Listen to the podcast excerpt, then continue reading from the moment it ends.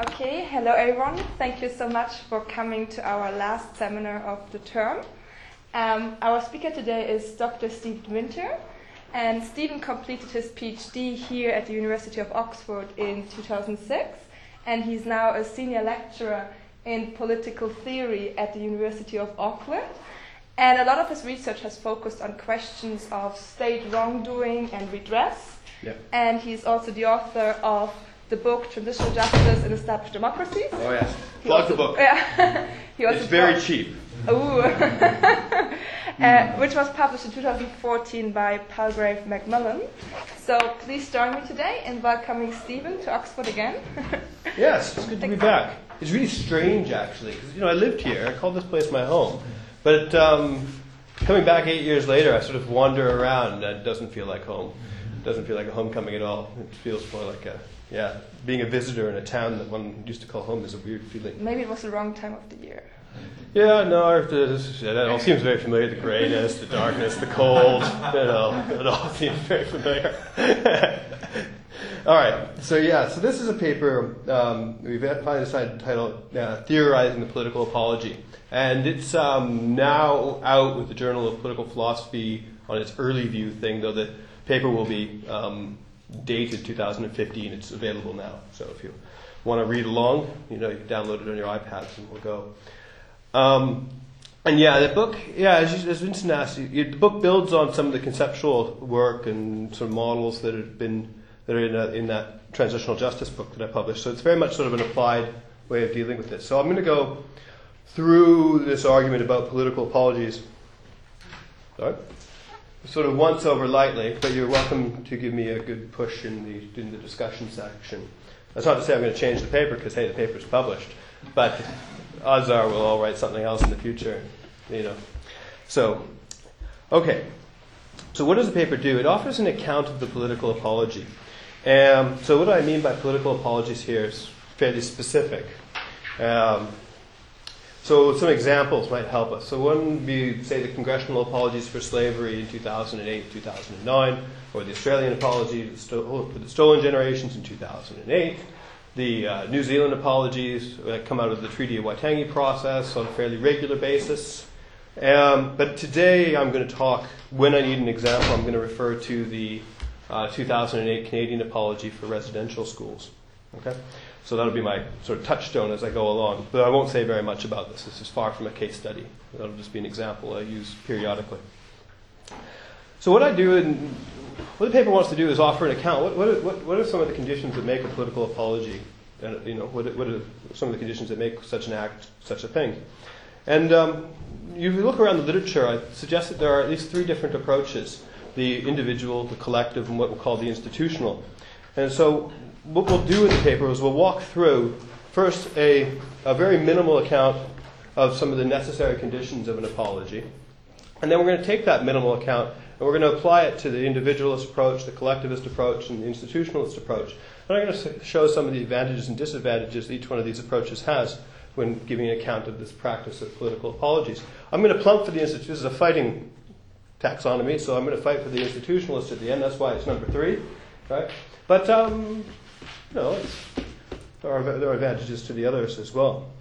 Okay, and um, so we'll finish. It'll be about a thirty-minute paper. It might be a little shorter than that, so there'll be plenty of time for questions. Okay. So some further preliminaries. The paper concerns what we'll call categorical responsibilities for wrongdoing. That's not to say that we couldn't use apologetic languages for other things. You know, if you know, you might say, "Hey, I'm sorry for you know inadvertently stepping on your toes." We call that an apologetic act, but that's not what I'm concerned with. Right? We're concerned with cases of wrongdoing. Moreover, I'm going to be concerned with cases of where the apology is offered in an official capacity. Right? So, we'll, you know, usually by a, a representative of the state, prime ministers, presidents, ministers, and so on. And we see the difference with this, say, coming out of the Japanese case, where um, you know the prime minister there is often offered, uh, the prime ministers there have offered private regrets for um, sexual slavery. But you know, and the criticism of that is that you know, you know they don't offer the apology as a uh, when that's happened, not as a or not as a, a, a Quaid prime minister. So I'm looking for that for that official apology. Okay.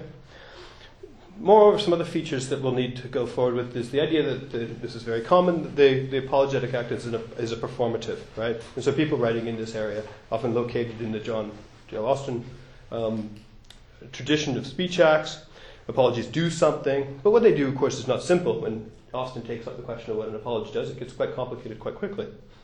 So it's, you know, there's really quite diverse elements, and the fact that they're used in different contexts to realize different values is part of the explanation as to why there's a fair amount of diversity in the literature as to what these things are. So my minimal account will focus on necessary conditions, or if you really feel like saying fancy words, you could call them existential conditions, but we'll just say necessary conditions. And I want to distinguish them from qualitative conditions. Okay, I think some of the literature out there, won't name names, um, mixes these things together, and um, I don't think that that lends us towards uh, to clarity. When we're offering apologies in these contexts, we're trying to remedy wrongdoing. So the form that comes out of the language I used there, we offer apologies, we convey apologies, we give apologies, we receive them, right? We accept them. The, the form is a transaction. And that transactional element is, come, again, it's fairly common in the literature. I'm not, not inventing anything there. Michael Meris, for example, is a guy who emphasizes that transactional character, and so does and so does Austin. And it stipulates the fact that these things are not; these are sort of, these are public acts. They need to conform to certain kinds of, you know, um, recognized social uh, conventions. That's not to say, of course, we're going to agree all the way down. But when I apologize and I do something, you know, outside the sort of standards, um, you know, that may, that open me for open me up for criticism. Okay. So that's so there's enough to sort of get us in the range, uh, sort of what it is we're talking about. And I'm going to sort of drill down a little bit further before we move on to our different um, accounts. So in an apologetic act, I think we're going to find um, most, the, the core cases are going to compo- be composed of uh, at least three necessary conditions. First, there'll be a constantive statement, so we'll use a little bit of Austinian language, but I'll explain it as we go along here. That wrongdoing occurred, so a statement that, that something happened, and that there was a wrong, there was an act, that wrongdoing occurred, and the judgment that the act was wrong. Okay, so that we'll call that the verdictive element of the apology. Okay, the second condition is that the apology reflexively attributes blameworthiness or culpability to the party that's apologizing, and the third, there's this participatory character that arises from the transitional, transactional account of it. Um, then we need to have the participant. Participant will be in the court cases the offender and the person whom, or the agent that is injured. So an apology must come from a party that assumes standing to apologize and be conveyed to a party that claims standing to accept. I think those are all fairly standard elements of a, what we call a core case, though there's a great deal of debate and argument in literature as to who gets to stand in these positions and whether or not people are, this, this act is wrong, or whether or not the agent in question is blameworthy. All those things, of course, are up to for significant debate, right? But those core elements, I think, are fairly standard. So we will look at, in a minute or two, like ten minutes or so, we'll come to a, a case where that, that participatory area look, comes under some pressure. Okay? So, when we take that, that sort of, we'll call that minimal account, and we'll apply it to the three different approaches, the individualist, the collectivist, and the institutionalist. And we'll start with the individual. So the individualist account requires the apology's three necessary conditions to be satisfied as follows. The constantive account of the apology is a wrongful act that's committed by an individual or individuals who attributes moral responsibility for that wrongdoing to him or herself. Right? So the individuals are the culpable agents, and individuals participate, though sometimes via proxies, in the in the in the political apology. So there's some examples of people like this, or um, oh, probably the best one is Nick Smith. You've read Nick, so those people who, if you're not, that's okay. If you want to read uh, somebody who's an individualist in this approach, Nick Smith's your way to go. Uh, he's written a, a book and a, a number of articles on this stuff. Another really good example is um, John Bond's favorite guy, uh, Michael uh, Michael Howard. John Howard, right? John Howard has an individualist conception of this stuff, and this individualist conception really does come from apologies critics. When I give this paper in Australia, you know, the, I say John Howard and sort of boos come out of the audience. He's not the most popular prime minister, though. Who knows? It's possible that John Howard's becoming a better prime minister after he left office. Only by virtue of those who's replaced him. Oh, come on, that was funny. That's all true. All right. So, um, so you know, so people like John Howard use this um, individualist account often to critique the possibility of a political apology. So, in response, its advocates go for lots of different responsibility attributing strategies. And these may include, uh, for example, wrongfully benefit, so individuals might wrongfully benefit from uh, wrongdoing, or they might endorse the wrongdoing, or they might endorse the principles upon which the wrongdoing was um, occurred, practices which justified it, such as, say, discriminatory attitudes or assimilative principles, or wrongfully failing to avert injuries. So these are all, I think, really interesting areas of moral and political discussion, and arguments in these areas have, I think, helped expose the complexity of our political moral space. So, but I do think the fact that these are so, shall we say, that you're trying so hard in this area, as it were, um, is indicative. Another, another really, I think, a really interesting benefit from the individualist approach is it resonates with the um, bottom-up conceptions of reconciliation that have become really quite prominent in the in the field. So the idea that, you know, if we're going to have reconciliation, it's got to occur between individuals, right? It's got to be, you know, individuals, like take Canadian example, individual Canadians reconciling with each other over the practices of the residential schools, and that's what's going to that's what reconciliation will mean. So the apology will play a role in that, insofar as it can be seen as me apologizing to in a, an Indigenous person or something like that, right? So it resonates with that bottom-up conception. But I do think that John Howard actually probably got a hold of a pretty good stick.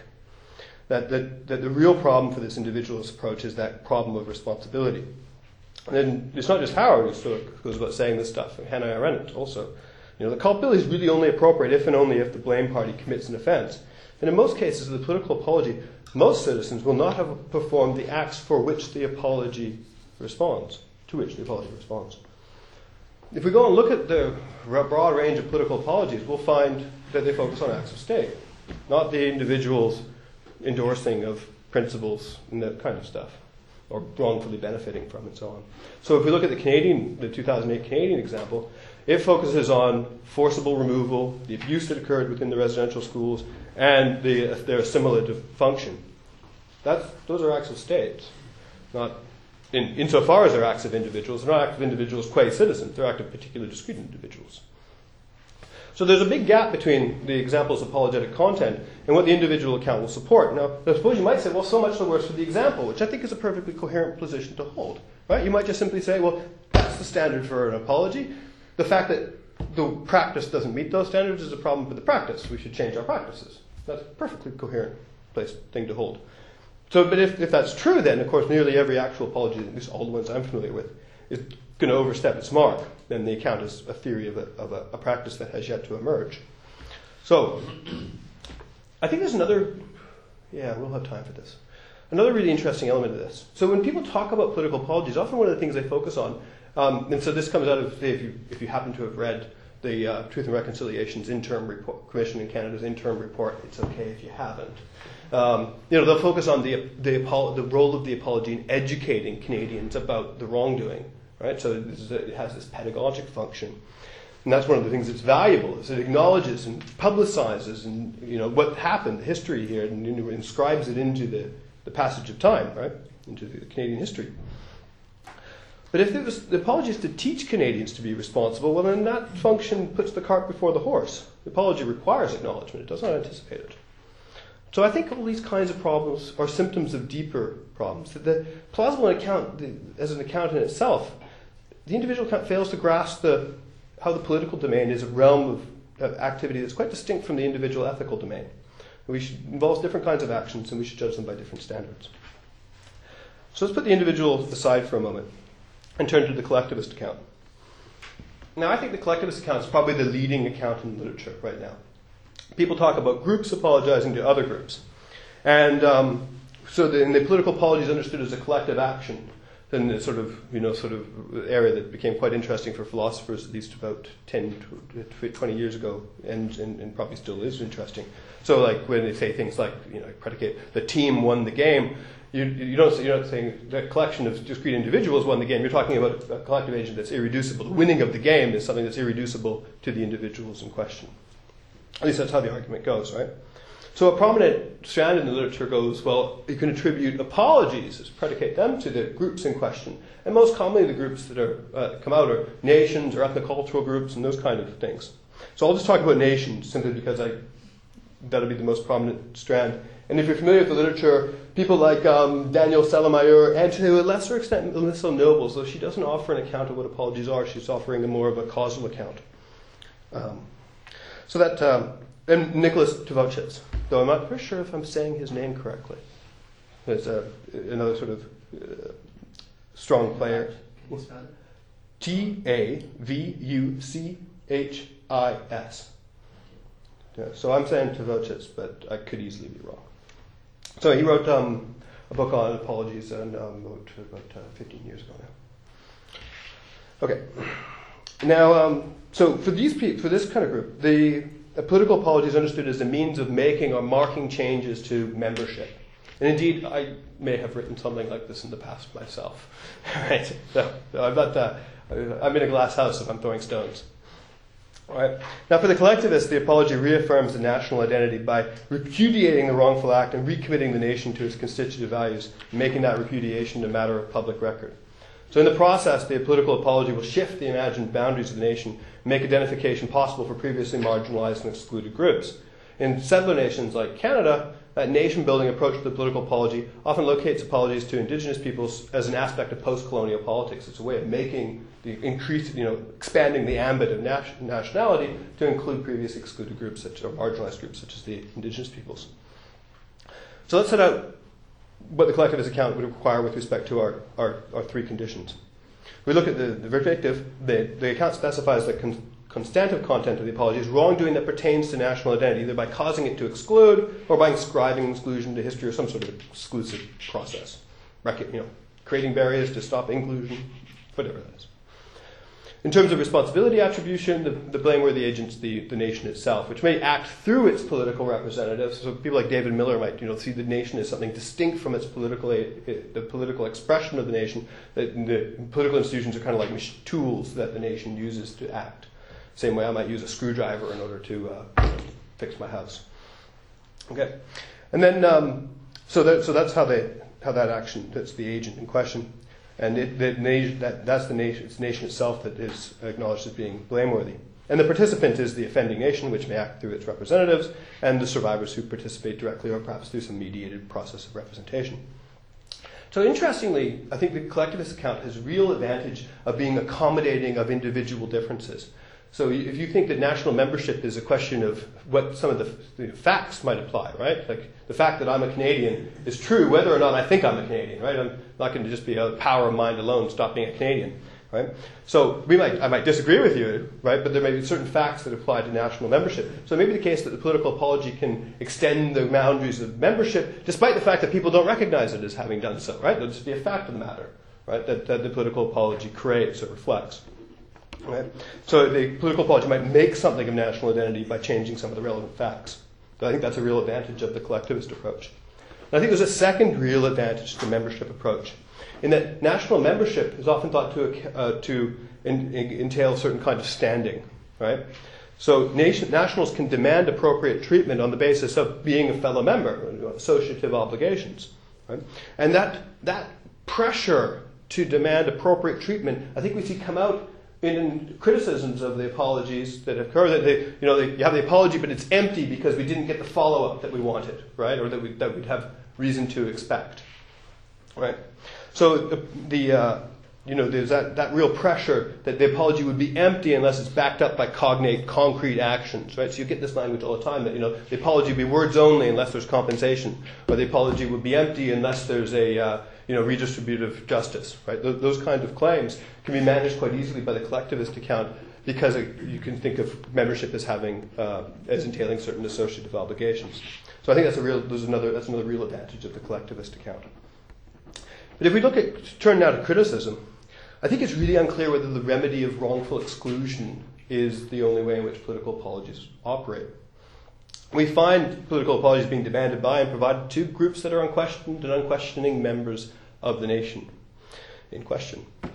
The, a good example is the two thousand six apologies to Australia Vietnam veterans. These, these people are not excluded from the nation. And wrongful exclusion is not the focus of the Canadian apology. The concept of concerns of that apology concerns forcible child, child removals and assimilation. You might think of these as wrongful practices of inclusion, not exclusion. Now, an advocate might turn around and try to argue, well, look, the relevant they is created by the wrongdoing itself, right? So the fact that I've wronged you has sort of pushed you out, right? Pushed you beyond the, the pale, or you know, to turn it around and push the wrongdoer beyond the pale or something. That was sort of Hegelian. So the relevant they are the offender. Wrongdoing demarcates the relevant group identity. But if that's the case, well, then the, the, the argument's just going to devolve back into an individualist account, and there's as many aggregates as there are wrongdoers. If responsibility is to uh, to assign responsibility, or sorry, sorry, if nationality is going to do the work of assigning responsibility, then responsibility can't do the work of defining nationality. It's, you're just you can't do. You know, it's not going to work. You'd have an independent third. So now, mine's not the first. I'm not the first person to note this problem. Um, Glenn Pettigrove is an example of somebody who has as well. Uh, and so one way in which a collectivist might try to finesse the problem is to discard the, the requirement that apologies are transactional. So, so noted, we're going to come to this here. So people like Tavuchis argue that the raison d'etre of the collective apology is the production of the record, right? That we inscribe it into history, that this wrongdoing occurred. So that reduced account limits the necessary conditions of the apology to the predictive and the attributive. The apology will simply affirm, in this case, changes to the national mem- membership or but the membership's open to change or something like that. Now, I, in the paper, I run through a series of arguments, all designed to produce this, this conclusion, which is, it just seems wrong to me that an apology's got to have this transactional character. Affirmation is not an apology. To say that this is this has happened is not an apology. When you you know you can you can say this has happened, you know it's not like you know it was you know you can recognize these things. You can build museums, you can build monuments, but the apology itself is a different act. Right? It's a distinctive act. So I think the stripped-down version, we can come back to some of the supporting arguments for that if you wish. I think the stripped-down version is an unattractive position, and the fact of its unattractiveness reflects the architectonic, transactional character of the apology. Now let's turn to our institutional account. This is our third and last approach, and it takes the institutional character of modern politics seriously. Now, in these institutional accounts, they represent state wrongdoing as undercutting the legitimacy of political institutions, where political legitimacy is the basis for the citizen's endorsement of a political institution as authoritative. Now, in the standard theory of the state, political institutions create law that's reason-giving. That's what it is for the uh, political authority to be, um, for an institution to be authoritative. So it's very much Joseph Raz. I feel like I'm channeling Raz in this room here. Yeah. So discharging that responsibility provides uh, political institutions with uh, the, the responsibilities that it has with respect to a theory of legitimacy, Uh, serves the reasons that it has that supports its authority. So in, in essence, the argument then for the apologies goes like this. If political institutions possess political authority when they serve legitimating reasons, and political authorized wrongdoing constitutes an institutional failing to serve such reasons, then that failure undercuts the institution's legitimacy and, arguably, therefore, therefore its authority. As Jeff Spinner-Halev argues, injustice matters because it calls the authority of the liberal state into question. So in this account, legitimacy provides us a way of understanding how states are morally responsible agents, and a political institution will be more legitimate just insofar as it satisfies obligations that it owes to the citizenry. And agents can owe apologies to those whom they wrong, those, call those remedial obligations, and then states are more legitimate when they discharge their obligations to citizens, and the demand for an apology is such an obligation. The argument sort of flows fairly easily. The institutional approach also, I think, provides a, a good account of participation.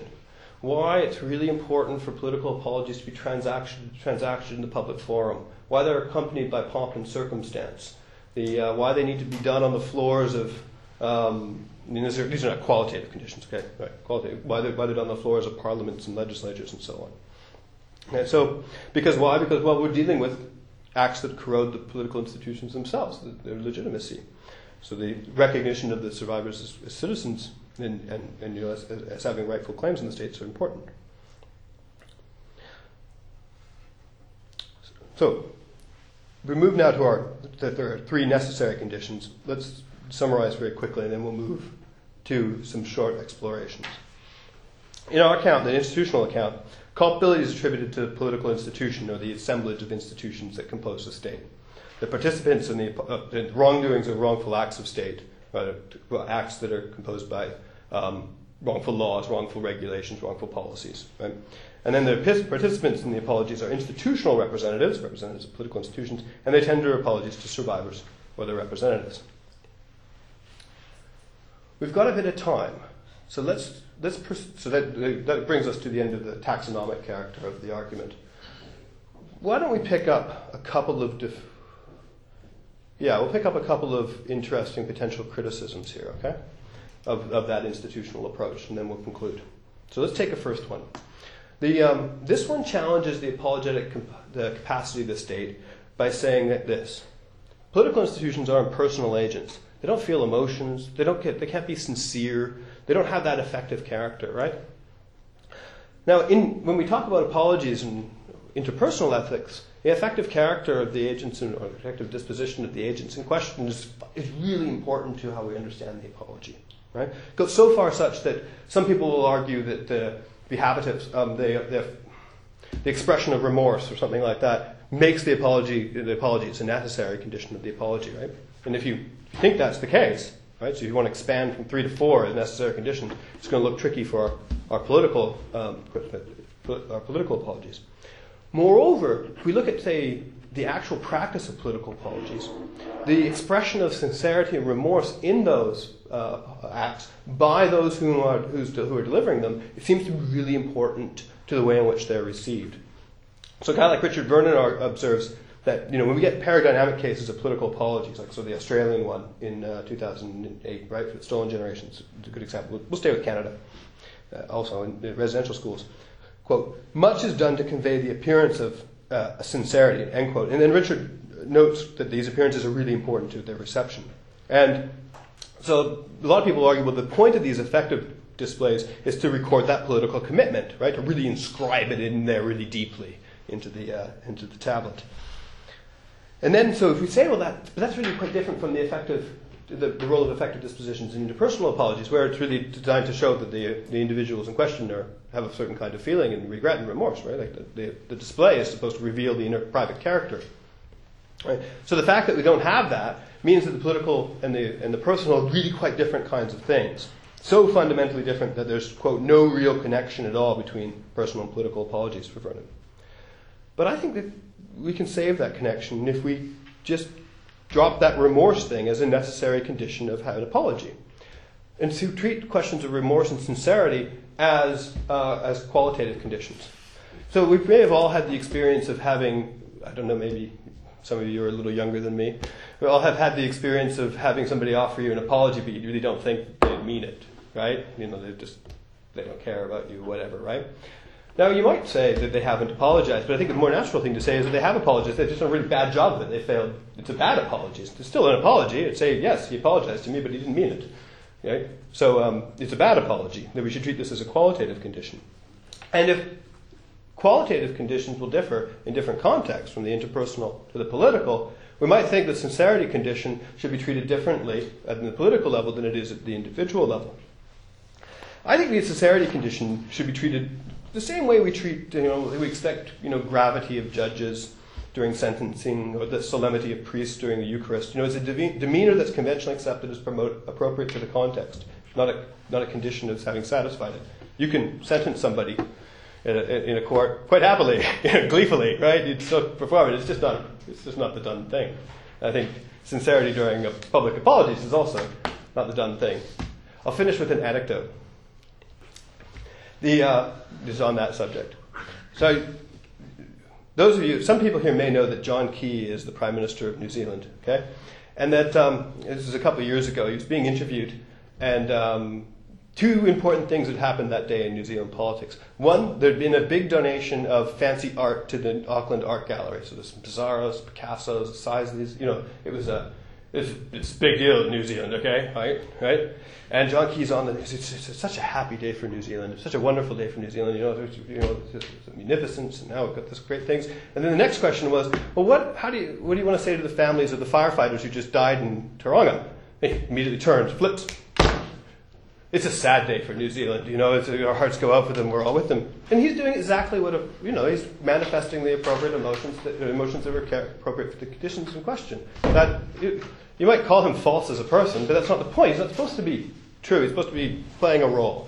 In political institute, in the, pro- the, in the process of uh, delivering a political apology, we should treat the representatives of the state as playing a role, that of representing the state. So with that, I'll finish.